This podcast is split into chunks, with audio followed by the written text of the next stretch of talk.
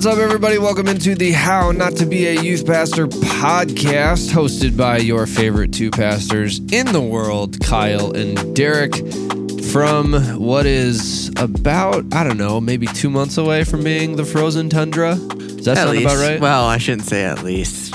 There's a solid chance we have snow in a month. I was just talking with some of our our staff about like, hey, when when do we want like well, we were talking about our favorite seasons. Okay. Uh, and fall is my favorite season. Love fall, love everything that comes with it. Uh, but we were trying to figure out when we want snow.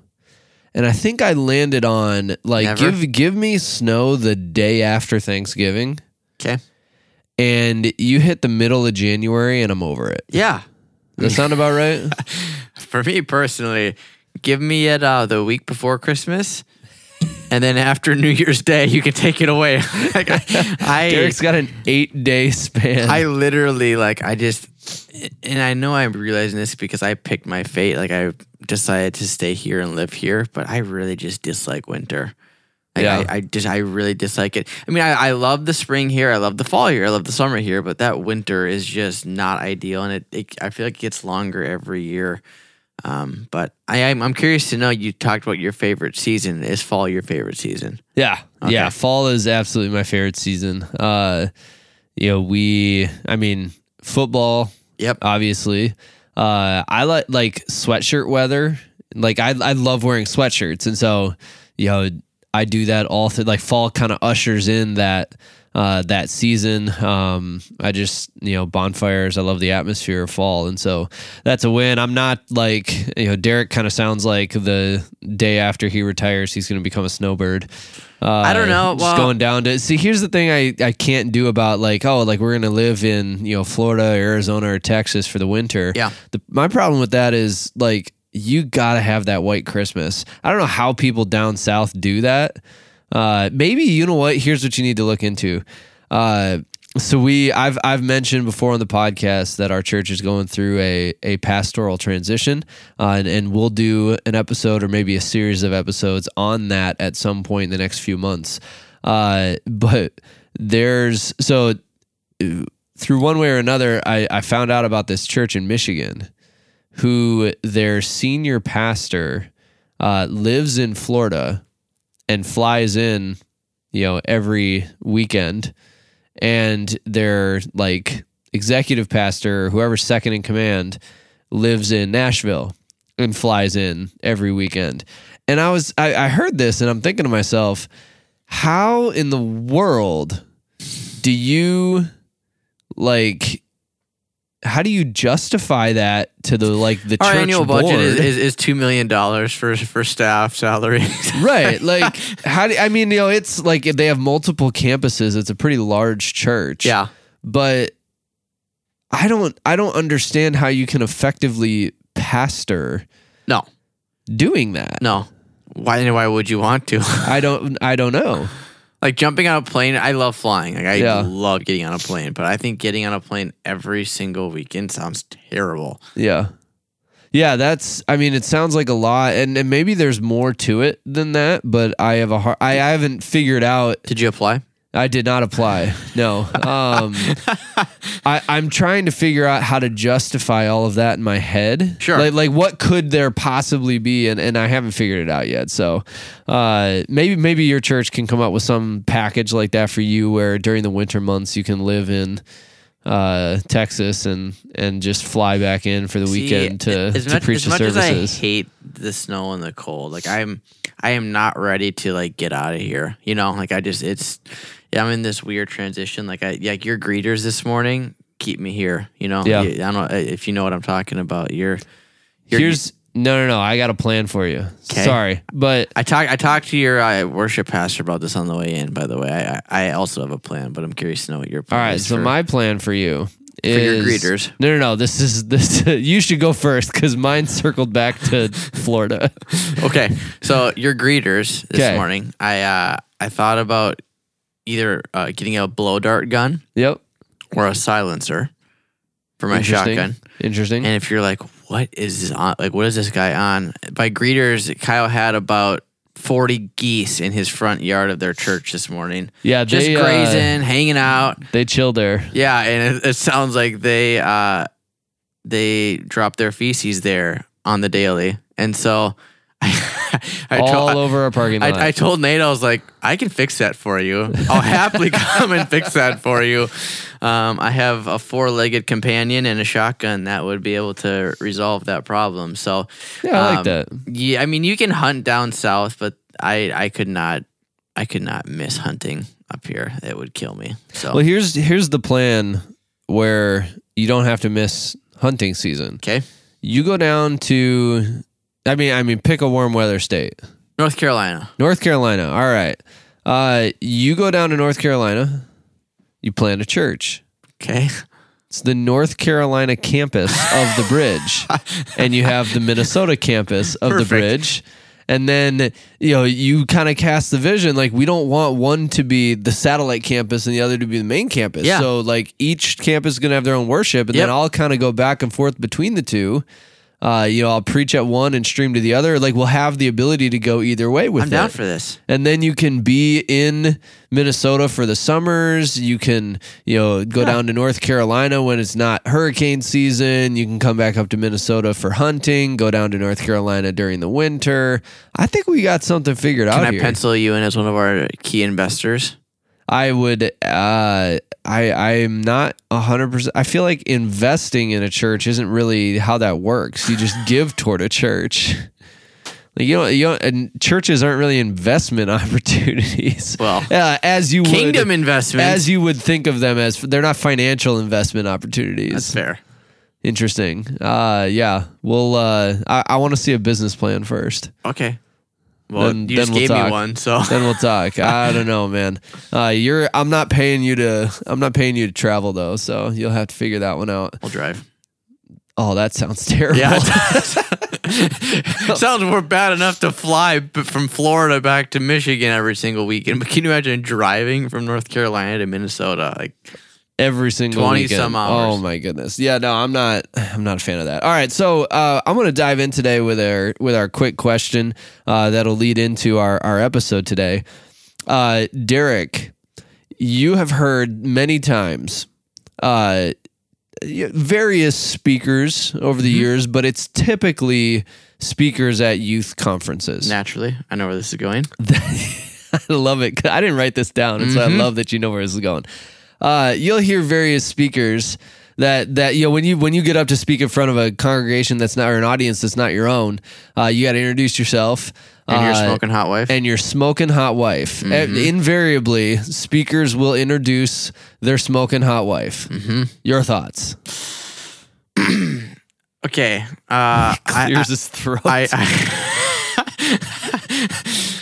I, uh, I have talked to a, a few different people about this from different like life stages, if you will. I've talked to women about it. I've talked to single women about it. I've talked to you know young dudes such as ourselves. I've talked to older dudes, and uh, here's where I land on it. I think the sentiment of uh, of honoring your your spouse and saying, "Hey, like she's incredible," or if you're a female, like my husband's amazing. I think you know, kind of having that sentiment of I want to one introduce you know my family to you, but also I think that's such a good opportunity to honor your spouse for how much they do because the reality is like if you're a minister spouse, you bear a lot of the same burdens that your spouse does, often without pay or compensation of any sort. Um, and so I think there's a lot of value to honoring them in that way. And so I say all that to say, I think getting up and saying a smoking hot wife, um, I, I get the sentiment, but I don't know if it communicates that the best. The best, especially especially uh, if you're talking to teenagers. Like, hey, everybody, look at how attractive my wife is. Like, yes, you're at a church conference, but like, just take a second. It's okay. You can stumble if you want. Like, just just go ahead and You look at guys. how attractive my wife is. Lust at this. My goodness. I sure Uh, You know, some people just don't think about the consequences of their words before they come out of their mouth. Yeah. Uh, and I think that speakers that talk about their smoking hot wife maybe fall into this category. Maybe. Uh, I yeah, I've never I've never understood how like like I'd love listeners if you are like no, this is a good idea and here's why. I'd love to hear kind of like rationale defending it. I, I have one. Okay. I do, and I don't. To be clear, I'm just playing devil's advocate Sure. here. I'm not saying I ascribe to this Yeah. theory, but I do think that sometimes cr- there's this perception within the Christian world that if we're married and we believe in God, we're Mhm. we're- we're this you know little house on the prairie kind of a marriage where it's like very just what's the word I'm looking for Like I'm not allowed to be attracted to my wife. Right. Yeah. Or like like it's uh, sex is just for procreation. Like our attraction is like you know very very functional in all these different things rather than like no like you can love Jesus and think your spouse is incredibly attractive Sure. and have fun with that. So like I can see that, but that to me that's really the only thing I can think of where it's like yeah this is good. And again, like I, I don't think I, I love how you said that because I don't think people obviously do it maliciously. I just think so. Sometimes you don't always put two and two together. That eh, maybe this isn't the best arrangement. Yeah, maybe at the at the youth conference with all of the teenagers or the men's conference with all of the men. Yeah, Uh maybe just rethink it. yeah. Rethink it. How come maybe like do we need to start having women speak at men's conferences and men speak at women's conferences just to shake it up a little bit? I mean, When was the last time you saw a man speaking at a women's conference or a woman speaking at a men's conference? um, actually, two years ago, Craig Yeah? Groeschel spoke at a women's conference Oh, here in. Minnesota, All which is pretty cool. That's pretty good. Yeah, but it's not the other way around, and that probably should definitely happen. Yeah, probably. All right, we'll get on that. Uh, but anyways, uh, today Derek and I are diving into uh, being married in ministry, and it's a conversation that that I think is going to be really really cool because uh, it brings a different dynamic, and and just by the nature of what we're talking about, we will probably get into being single in ministry as well. Um, were you employed while you were single? No, Okay. So I'll just talk, and Derek has nothing to offer. Uh, but it's very accurate. but I think that you know there's there's you know a lot of benefits that come from being married in ministry, and and there's also some things that you know you kind of have to do differently. Yeah, Uh, and so I I talked to my wife. Uh, and I asked her uh, how much money I'd have to pay her to get her on an episode of the podcast uh, to join this conversation. Um, she, let me go up the national debt quick and see if that gets close to the figure she gave you. she she laughed. She made some comments and never actually gave me an answer. Uh, Because your wife just it, loves public speaking. because it wasn't gonna matter. Uh-huh. Uh, yeah, she, we weren't gonna get her on anyway. It's not not her joy. I respect the effort. And so, yeah, it was. Uh, I I didn't even bother reaching out to your wife because I knew I wasn't going to be able to get mine on. Uh, but but I think that you know we will hopefully be able to bring at least some of their perspective. Uh, you know, having known them for as long as we have, uh, as to kind of where they're coming from and and what their views are as far as as far as ministry. Yeah. I uh, I do like the fact that you talked about um, unsingleness and whether you want to jump into this right now, um, we can. But Let's do it. the the thing that I think is very very troubling within within the ministry world is um, it's no secret that if you have a married couple, you receive some preferential treatment in terms of hiring. Um, you know, and I, for sake of anonymity and just kind of keeping things confidential, um, a good friend of mine, uh, he is a 25 year old male youth pastor.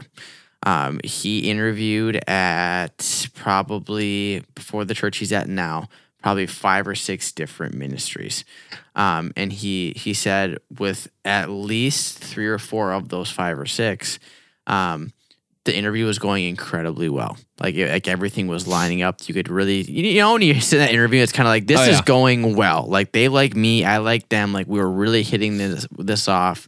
And then there was that million dollar question, you know, are you dating anybody or are you married? And when the single youth pastor said no, he said it literally like the conversation turned on a dime, you know, and like it completely shifted the other direction. And some of them never just never even called him back. Didn't even say, "Hey, we're going different direction." They just never called him back.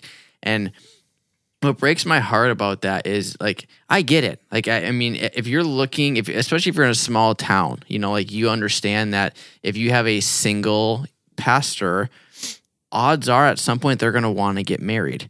And if you go to a small town and a small church, the pool of prospects, if you will, um, is relatively small. And so they might be like, I need to go find a wife or a husband, so I'm out of here. And all of a sudden now you're a year and a half down the road and, you know, farther back. So I, I get that part of it too. But I just think like in a lot of ways that can be discrimination, you know, like, hey, you're a great pastor, a great person. We'd love to hire you. Oh, but wait, you're not married. Uh, we gotta go a different direction. And that can just kind of like that's a problem. You know, like that's a really big problem um, in terms of just disqualifying some incredible pastors purely based on their relationship status. Yeah. I think uh, another, you know, thought that can be had, and this is going to get into some of the marriage conversation too, but if you're a single youth pastor, uh, you know, the church, some churches unfortunately view that as I'm hiring one person Yep. And if you're married, there are churches that view that as I get to hire two for one. Yep. Uh, and so you know they will prioritize, or you know, oh, I I automatically am getting, you know, I can hire this male youth pastor, and his wife and can help also, with worship. You know, his wife can help with worship. His wife can help with, uh, you know, discipling the female students in ways that he can't, uh, and and you automatically, you know, put her into into that role versus a single youth pastor you know you you can't do that. Mm-hmm. Now, speaking from experience, I would say that there are a couple advantages to being a single youth pastor. Uh, you know, when I so when I started, uh, I was you know I was a single youth pastor for about a year and a half. Uh, started in August of 2016, got married May of 2018. So you were dating Michaela at the time? I was dating Michaela okay. at the time, yes. Um, and so when I uh, when I was like before I got married, I had like I mean, you have less responsibility when you're not married. And so there were times where it's like, hey, let's you know, let's go grab dinner last minute with a student, or let's get some students together and we'll go to this park and play some games, or uh, play Super know, Smash Bros. Play, at 10 p.m. Exactly, Super Smash Bros. at 10 p.m. Like, hey, come on over to my apartment and let's watch the football game tonight. Uh, you know, some of those things you can do a lot easier. Uh, you know, when you're single and and you have no other uh, you know, no other responsibilities like that, and, and you can pour all of your time into youth ministry. Mm-hmm. Uh, there's a little bit of a danger in that because it's not sustainable. Uh, you know, when you do get married, then things things have to shift a little bit in that department. Uh, but even, I mean, camps and mission teams and conferences and stuff like that. Uh, are a lot easier to go to when you're single because uh, you can pour all of your time and all of your effort into that. And so while I think I, I, I think that you know I want to just kind of mention like there are benefits uh, you know to being single in in youth ministry. Um, you know as we will get into uh, there's also plenty of benefits to being married in youth ministry but I wanted to just kind of throw that out there because I think a lot of times in Christian circles uh, you know Derek and I talked uh, I think we talked about this in our Holy Spirit episode where where uh, if you you know there are some denominations where if you if you don't speak in tongues you're a lesser Christian. Yeah. Uh, you know there are uh, plenty of churches and and Christian circles where if you are not married you are a lesser Christian. Yeah. Uh, and, and so that's where that's where I think it can get dangerous. Yeah. Because uh, it's not true, and and Paul talks about that. Yep um, you know, Paul recognized himself like, hey, like there are there are some benefits to to being single in ministry, especially for what he was doing, uh, traveling, you know, for months and months and months on end. Yeah. Uh, but I think that there's uh just a lot of value to that, um, and and I don't want people to think like, well, you know, being married in ministry is the only way to do ministry. Yeah, well, and I'm gonna, I'm gonna even look at the camera for this one because I someone out there needs to hear this message right now. If you are single and you don't have a spouse to get home to, your time is no less valuable than someone like yours and mine. Like, Ooh, like, I. I have heard that so often. Like, well, I'm just gonna hang out at church because I have nobody to get home to, or I can work late because I don't need to be home. And it's like, yes, you do, because you are a person before you're a spouse. Like, you are a child of God before you are a husband or a wife. So, as such, your time is just as valuable. Just because you don't have to get home doesn't mean you don't have to get home to do the things that you enjoy doing, the things that fill your soul, the things that make you who you are. Yeah, there's there's you know the practical application of that is you know on a Wednesday night. Uh, you know, you got like in our building, like we got kid stuff going on, we got adult classes going on, and everything. You know, everything wraps up at about the same time. But you Yeah. got lingering conversations, everything, and you know, you got hypothetical. You know, senior pastor that's like, hey, youth guy, like I want you to be the last one to lock up every Wednesday night because you're single and have no one to go home to. That sounds so depressing. Yeah. Oh, yeah. But, you know, like taking you you should not be taken advantage of, I think is what you're saying, in that way, just because you are you are single. That's ridiculous. And you have to advocate for yourself on that too, Yeah. because even if the senior pastor doesn't ask you to do that, you might just assume that. Like, yeah, I can pick up the extra slack because I don't have to get home. Like, I don't have to pick up my kids at five o'clock from daycare. Like, I can just, I can stay in late and all of a sudden it's six, six thirty, seven, seven thirty, eight, and it's like oh, I should probably get home. And it's like you should have been home hours ago, you know. And like I, I've had the conversation too with uh, with other single people, and because I've had this conversation before, and they said sometimes it's just it is sad just to go home and sit by yourself. And i get that too but it's always one of those things where it's like then then let's do something outside of ministry. My worry is if you are single in ministry your ministry can become your identity because it's where you spend all of your time. And there's no separation between where you end and your ministry ends. You know like you are not your identity is not tied up in what you do. As much as ministry is a lifestyle it is not meant to be your identity. It's not meant mm. to be the thing that you are. Like it's what you do, you know? And so I just feel like it's a lot easier for you and I to be held accountable to go home and to disengage from ministry because why? Well, you got to be there for your wife. You got to be there for your kids. Like that's important and it is. But I would dare say, like, and you alluded to this, if you desire to be married one day, you got to start those patterns now because it's going to be a screeching halt when that happens. And even if it never happens, you still need to disengage from ministry. Yeah. You still need to go and be with your friends. You need to be with your extended family. You need to be pouring into just friends of yours. Like you need to step outside of the church and be a person just as much as any married person. So that's always just kind of my soapbox. Like just even if your senior pastor or the person above you isn't asking you to do things, you also don't just fall on the sword and just spend all your time at the church. yeah, you got to have some. You got to find some sort of hobby, uh, you know, that you can that you can spend time Yeah. doing. Uh, you know, friend groups. Uh, now I will also say this, and and Derek, uh, you could probably attest to this as well. Uh, I am 29 years old. Nope, I can't. I'm 28. Well, I'm sorry. Continue. bummer, lost him already. I am 29 years old, and I have spent the last seven years on staff being essentially the only person at my church in my age demographic. Uh, like that's I pretty much the only one. We're a Yep. church that you know is currently running like 500 people or something. I don't even know, roughly 500 on a Sunday morning, and you know my wife and I for years have been the only ones in our age demographic. Part of that is just because churches don't have young adults and Yeah. you know we got this job out of college and and that's just where we're at um but finding you know no matter what age you actually are finding some friends that that you could spend time with uh you know getting involved in one of your church's connect groups or finding other youth pastors in your area that you can meet with on a regular basis, uh, whether they are single or married. Like that is a group that you can belong to. And Yeah. so uh, find, you know, be proactive about, you know, finding some of those things. Don't just sit on your butt and wait for those to come to Yeah, you. I like that.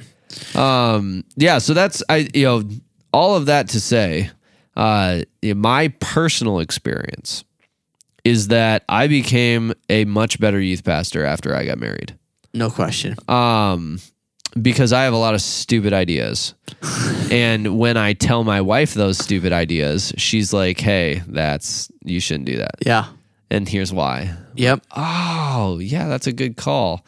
Uh, and so I, I think that there's a lot of advantages from a professional standpoint Yep.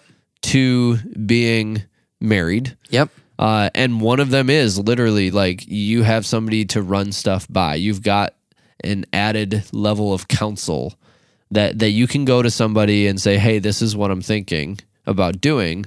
What are your thoughts?" and and have some dialogue and and really even if it's just you know when I like I I'm you know making a big change and I and here's why having somebody you can talk it out with so that when you go to present it to your senior pastor you've already fleshed out some of the questions that that maybe your spouse thought about Yeah. uh, so that it's a it's a better presentation to them or or something like that. And they're going to be honest with you. And that's what that's what I love too is like you can do the same thing with youth leaders or other people in the church but depending on the relationship you have with them they might not be as comfortable being blunt with you. They might feel this like uh, I don't know if that's a good idea. I mean, I could maybe see it, but your wife or your husband might be like, "That's dumb. Like, don't do that. Like, that's a terrible idea." You know, I feel like they can just shoot straight with you, and uh, they also know your heart and they know like what you're trying to get at because odds are you're probably sharing those passions, those desires, those inklings with them. And so when you do that, they might be able to help you pivot to something else. Like, hey, that's not a great idea, but it's close. What if you tried this? And you're like, oh man, like I never even thought about that, you know? Um, and so that's really good. As as you said that too, something else that I've noticed, you know, being married is uh depending on what the role of your spouse looks like, you know, and I'm trying to be very careful about saying spouse here because I know there might uh, might be some female youth pastors out there who have husbands, and and so I, and this this same logic applies, you know. But I think that depending on what the role of your spouse is on a Wednesday night or whenever you have youth, odds are you're up front. You know, you're you're leading the charge, you're running the stuff, you're you know you're you're out presenting yourself essentially. I've seen a lot of spouses that are kind of more overseeing observing from the back or from the middle or but they're just kind of seeing the big picture. And so they're going to catch things and see things amongst students, amongst leaders, little nuances of like, I don't know if that student's doing very good. You should check in with them. They see those things that you can't because you're under the lights and you're you're overseeing a big group of people. And so there's been all kinds of times when it's been like my wife is like, hey, like I think that student could use a check in. I think, you know, that leader is feeling really burnt out. Like I would just check in with them, see how they're doing. There's been many of those moments where it's like I completely missed something and she was right on the money. And when reaching out to them, it was kind of like, oh yeah, like this is exactly where I'm at, and this is like what I could use, and and it- it's been a game changer, Yeah. you know. And like that's that's invaluable in terms of like it, it is a youth leader of youth leaders, if you will, that just kind of sees the the whole picture and can kind of help pinpoint some different things. Yeah, and I think that uh, you know that leads into a good conversation that you and your spouse need to have, and then subsequently, you know, with the church as well. Uh, and I kind of alluded to it earlier, figuring out, okay, what is my wife's or, or my husband's role, uh, Yeah. you know, when it comes to ministry? Yeah, because you will get some senior pastors that and, and churches that are like, hey, if I'm hiring you, I'm hiring both you and your spouse. yeah, Uh, and and this is this is a dual thing. You're in this together. I expect you to run the youth ministry together. Um, or you know, you're like your wife should also have some like she should be on the worship team or she should be uh, helping out with you know kids or with uh, admin stuff or you know leading women's ministry or you know, whatever it is uh, and, and i think that uh, teaching teaching one of our connect groups uh, there uh, there's not necessarily i would say a right or a wrong way to do it Mm-hmm. but all three people need to be on the same page. Yeah. Between the senior pastor, the youth pastor, and the spouse. Yeah, and I think that if you're ever interviewing at a church, I think that's a question you ask in your interview: is what what's the role of my spouse look like? Because for Kyle and I, like you know, we both had wives that were in the workplace. You know, they worked outside of the church, and so when you think about that, you're you're saying, hey, you work your forty, I work my forty, but I also need you to work a little bit extra to help me with my 40, you know, or whatever it is. Like, Mhm. and we both know ministry is not 40 and uh, it's not consistent, but it is one of those tough things where it's like, you know, my wife would go to work from 8 to 4.30 and then what's the first thing she does is she's in the car heading when I was a youth pastor to be there for youth. You Yeah. know, I could go in at noon. I could go in at 11. I could, you know, sleep in and take my time. She couldn't. She was at her job. So, you know, she was going from 8 to 8.30, you know, 12 and a half hours on Wednesdays just mm-hmm. just with that. And, you know, she loved that and that was good. And that wasn't necessarily the expectation that was put upon us. But if it is for your lead pastor and all of a sudden now they're saying, why isn't your wife being involved? That that can put you in a weird spot, especially early on. So I think you you have to, if you're interviewing, you have to ask in your interview, what does that role look like? Because it's going to create a slew of problems if you don't. And you got to talk, you know, as a married couple ahead of time as well. Right. To figure, like, you know, with with my wife and I, like, she is not the type to like, hey, I'm going to jump in and and lead a you know group of junior high girls. Uh, you know, I'm going to lead their connect group. Like that's not where she's gifted. And so even even just within the marriage, have if I have that expectation of her, uh, that's not going to work. You know, there's there's a ton of behind the scenes stuff that she does help me with, and and vet, vetting bad ideas, and uh, you know, she's a wizard at like all of the Adobe products, and so Photoshop and and coming up with logos and designs and different things. Uh, you know, she helps me with all of that, Yeah. and and you know, we've got a couple events that I call her my events, uh, my environments coordinator. That's what I call her. Uh, you know, she's she's you know putting together different things for those events, and uh, she is a value to our youth ministry in that role. I also don't expect you know things like we continue that dialogue on a regular basis. We'll check in like, hey, we have this event coming up. Are you you know, do you want to, you know, do the same thing you did last year with it? Do you want to coordinate this?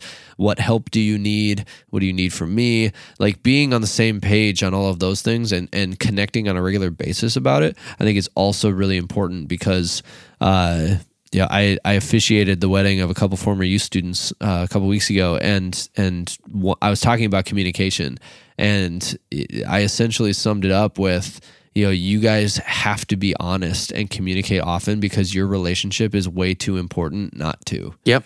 Uh, and so for your marriage relationship, when you are in ministry, there's a lot of moving pieces all of the time. So you need to make sure that you are communicating on a regular basis. Uh, and and being honest, uh, and and this is going to go. You know, we're going to speak to the spouses for a second, since Derek looked at the camera earlier. Now I will. Spouses, be honest with the youth pastor you're married to. And and if you are burnt out, tell them. If you need more time with them, tell them. If you need to step out of your volunteer role for a season, tell them And do it. and actually do it. And youth pastors, listen, be supportive, be in on it because too many times, you know, ministry couples get burnt out because they were not honest with each other. Yep. And they suffered in silence for a long time. And that's to me that was that was something I learned early on in that same vein is it's going to be really tempting for you to put your spouse in the role you need most. But that doesn't mean that's the role they want to be in. Yeah. Like, hey, I really need someone to drive this group down to, to youth convention. Can you do that? Like, no, like that sounds like I, I literally like can't do that. Or, you know, like I'm, I'm really struggling trying to find a youth leader for this particular event. Like, would you be willing to step in? you know, it, it's tempting to want to ask them for your deepest and sincerest need. But if that's not where they thrive, then like it's not necessarily fair to ask them of that. And and something that Meg and I talked about that was really really helpful. Um, and I we talked about it because I did it wrong, just to be clear.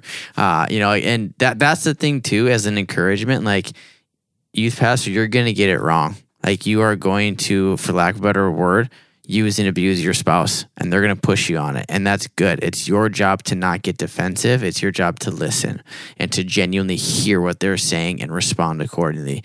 Because the thing that I learned the hard way is you need to treat your spouse as you would any other youth leader.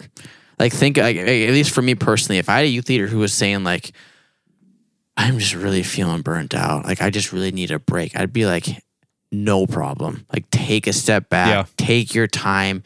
Like let me let me just you know flip you a gift card. Take your spouse on a date, whatever it is. Like we just want you we just want you to know we're blessing you. Like I'm giving you the weekend off. I'm giving you the month off. Like just go. But it's a lot harder to deal with your spouse, Mhm. especially if you need them for something. And so, you know, like it, it's one of those things where it's like there were just there were just some unwritten expectations I had for my wife that I didn't have for any other youth leader. And that's not fair to her. Yeah. Like that, that is not fair. Yes, we are married. Yes, we're we're co-leaders, but there's a lot of things in which you need to treat them as you would any other youth leader. Yeah, and you talked about, you know, sometimes your spouse is the one that you go to with kind of your biggest needs. Mm-hmm. I also think that sometimes the spouse is the one that's that the youth pastor always goes to with their most immediate needs. That's good. Uh, you know, when when it's it's urgent, it's like uh, I know it's just one more thing, but I really really need this. Mm-hmm. And the next week you have another urgent thing that pops up, and I, I know it's one more thing, but I know it's one more. I know it's one more, but and and it's always there's always going to be something urgent that you could dump off on your spouse, but you got to be really really careful not to do that. I love what you're saying, like you know treat them like a youth leader you know separate those relationships out a little bit like Yeah. you're a youth leader and i'm going to treat you like a youth leader um you know if you got here's here's an idea that is literally popping into my mind as i am saying it Can't wait. like i have a budget uh you know or a, or a line item in my youth budget to like take some of my youth leaders out to lunch hmm take your wife out to lunch. Yeah, lunch one hundred take your husband out to lunch. Uh, you know, if if you've got that ability, like if you're like, yeah, I, you know, I've heard of some youth ministries like, you know, every month I'll pick, you know, one or two or three youth leaders and I'll just write them a thank you note, put a coffee gift card in there and mail it to them. Yep. Put your wife on that Uh-huh. list. You Yep. know, like like put your spouse on that list and and you know appreciate them the same way that you appreciate uh, your other volunteers as well. I I think that's screwed that one up good. way too many times. It's like I, I'm writing thank you cards to all my youth leaders, and I send them out, and my wife's like, "Hello." it's like, ah, gosh, you know. And and I I had another good idea before I said that, and I just completely spaced it. So that's not super fun. It must not have been a very good idea then. It was a good one though. I'm gonna, I I, I Mm. did feel good about it, but just uh, to me, I think that as as a minister um, and, and as a minister's spouse, you kind of understand that you are a team, and, obviously in every sense of the word, uh, you know. But it's also I also think it's so valuable to understand like where what are some unwritten things that like what are the benefits of that, right Like there's all these different things that we can do to take care of ourselves and protect ourselves. But I think it's also so important to understand like what you guys being a tandem benefits you and your students. And one of the biggest things that that we noticed with my wife and I was um, at the time that we were youth pastors, we we kind of like we had 40 to 50 students that were in our youth ministry. And, you know, we kind of, when it's that size, you have a pretty good idea of what makes each of those students tick. You have a pretty good idea of what their home life looks like.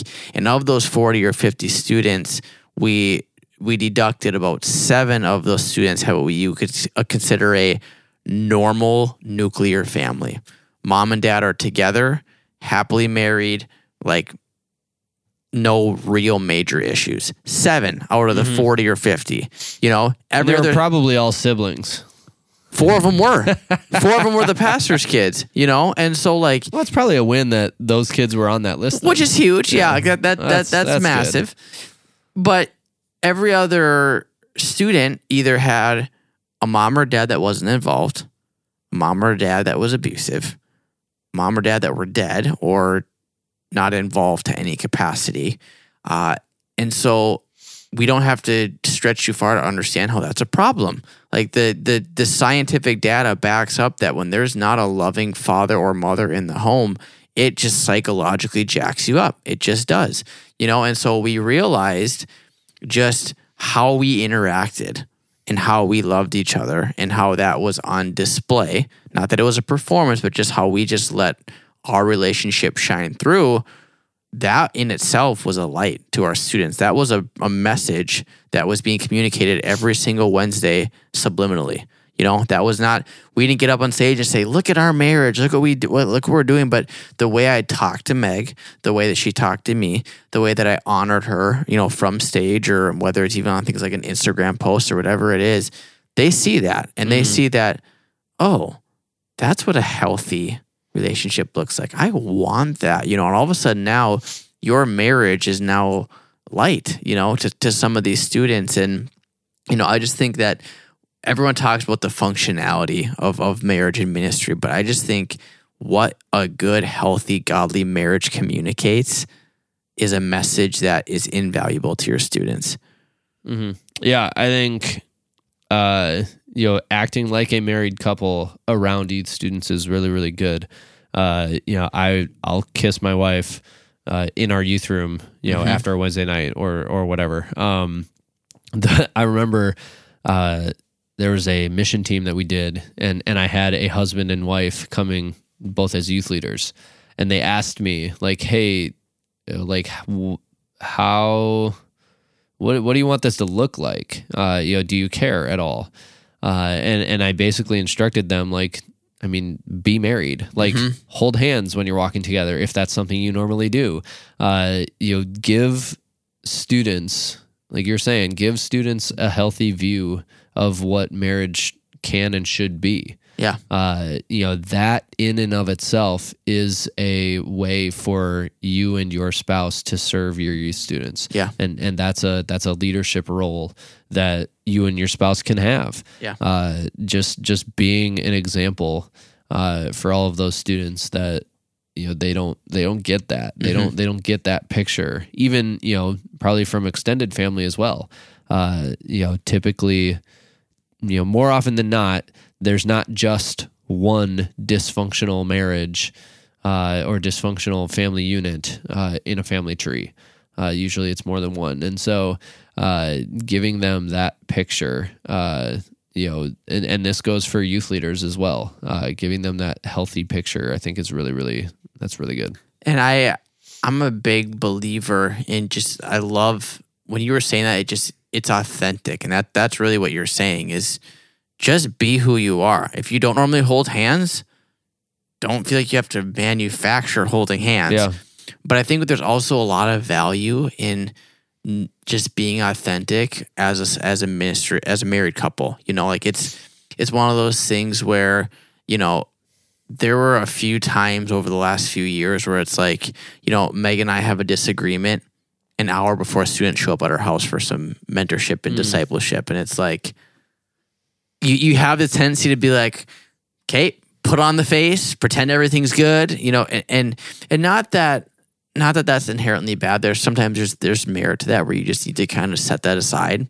and just minister for a second. However, there were also moments in which, in that very same mentorship discipleship we were talking about, can't remember what it was, but there was value to saying, before you guys got here, Meg and I like had a disagreement, and they see that okay, healthy marriage is not the absence of conflict.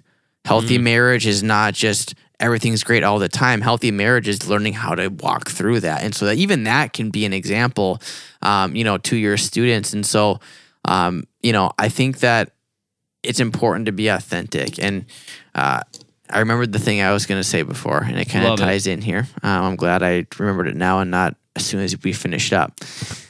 Something that has been a game changer for us. This is not a universal thing I'm saying you have to do, but for Meg and I, um, who are both passionate about ministry, there's a lot of times we're just at home and we're dialoguing about church and about ministry, and that's fine. But there are other times we realize like we never stop talking about ministry. Like we're on a date and we're talking about ministry stuff. And like that's like a problem. You know, like it goes back to what I said about single people. Your ministry might be a lifestyle, but it's not meant to be your life. It's meant to be something you do. And so something that we have started doing that's been really, really good is if there is like my currently like Meg, my wife, is kind of our our worship leader. Like she's on a team, but she oversees the team, and so like she's highly involved in that. She's in a women's study. She's helping me with different things. Like she is very ingrained in what we're doing, and so as such, there's a lot for us to discuss and to be on the same page about communication wise. But there's a certain time and a place to talk about that. So you know, we actually started scheduling meetings between her and I to discuss church stuff.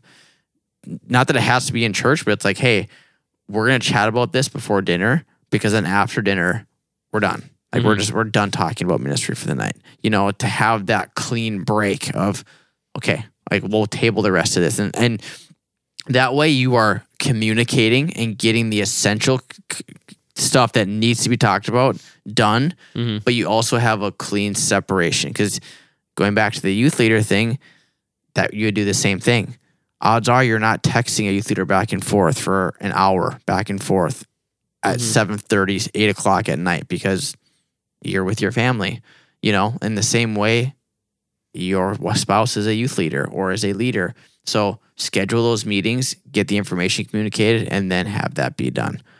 Yeah, I think just being on the same page with your spouse on a lot of those things, uh, it's going to look different for everybody.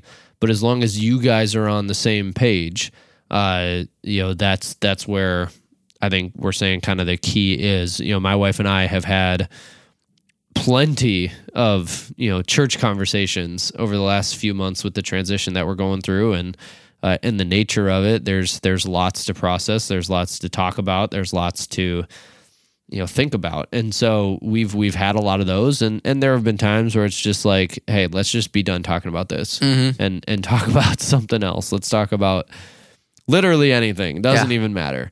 Uh and and so i think that that is healthy. Yeah. um you know that's that's something that needs to happen. Um and then you know you, again be honest about it and, and recalibrate every once in a while because it's going to change uh you know you'll have seasons where uh, you feel like you could talk about church forever and, and it's great because things are going well and, and you want to share wins and, and whatever it is and you'll have other seasons where it's frustrating and it's it's a drain on your relationship to have Yeah. some of those conversations and you know that you need them so you could schedule them or do whatever set a time set a timer and when the timer goes off we're done talking about it yeah uh, you know, whatever that looks like. But yeah, I think a lot of this episode is just comes down to you know be open in your communication and, and honest and draw lines where you need to. It's the leading cause of divorce. That's what I always lead with in premarital counseling. Is breakdown in communication is the leading cause of divorce. Mm. You know, because obviously there's a lot that goes into that, but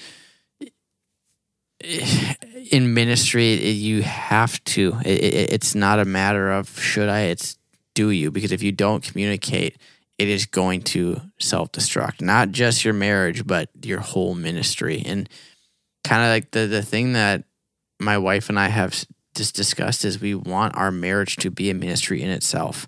And that goes both ways. We want it to be a ministry to our students in the sense of, or now as the adults, is like, not that we have it all figured out, but we want to be life and a, and, and, and a light in, in our in our context of this is what a healthy marriage looks like. But in the same token, like your marriage is a ministry for you.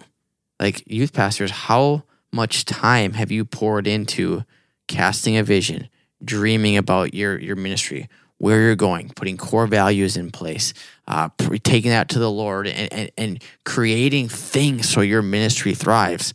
Mhm. But when's the last time you did that for your marriage? When's the last time you sat down and just did an honest reflection of where's my marriage at and where do I want to go? How can I bless my spouse? What's the vision for my marriage? Like, I would dare say that's more important. You know, like you have to do that. Like the scripture says, like, you know, when when you get married, you leave your father and mother, you leave and cleave, and you are now one flesh with your spouse. Mhm. What that tells me is your marriage is vital in the eyes of the Lord. You know, as crazy and backwards as it sounds, if you neglect your marriage for the sake of your ministry, you're doing it wrong Yeah. not just in the eyes of your spouse, but in the eyes of God. Like He is calling you to be a spouse before being a pastor. And that's not to say you can just neglect your ministry for your marriage, but I am saying, like, we all say that, like, yeah, like, my marriage comes first, but is that what you're communicating? Is Mhm. that what your actions are saying? Because you might know that in your head, but you're not communicating that with your life. Mhm. And that's where you need to say, hey, I am going to prioritize and put things in place so that my marriage is my first ministry before my church ministry. Yeah. That's good. I got nothing else. Let's do it. Sweet. We appreciate you guys hanging out with us today on another episode. I don't even know what this is. 84, 80 85, something. It's it's uh, it's up there. something. We're closing in on the on the century, which is kind of crazy. Do we just like, does that have to be our last episode? Because it can't get better than that? Like, we close it at an even hundred? With no preparation, just Uh, like, well, guys, appreciate you following us along. Episode but 100 is like five minutes long, and that's it. Uh, we'll get there. Nah, we got you know 17 episodes, 16 episodes left to uh, perfect our craft Yeah. uh, before we get there. So, we, thank you guys for hanging out with us. Uh, on behalf of Derek, uh, I should probably uh, go spend some time with my wife. Goodbye. Goodbye.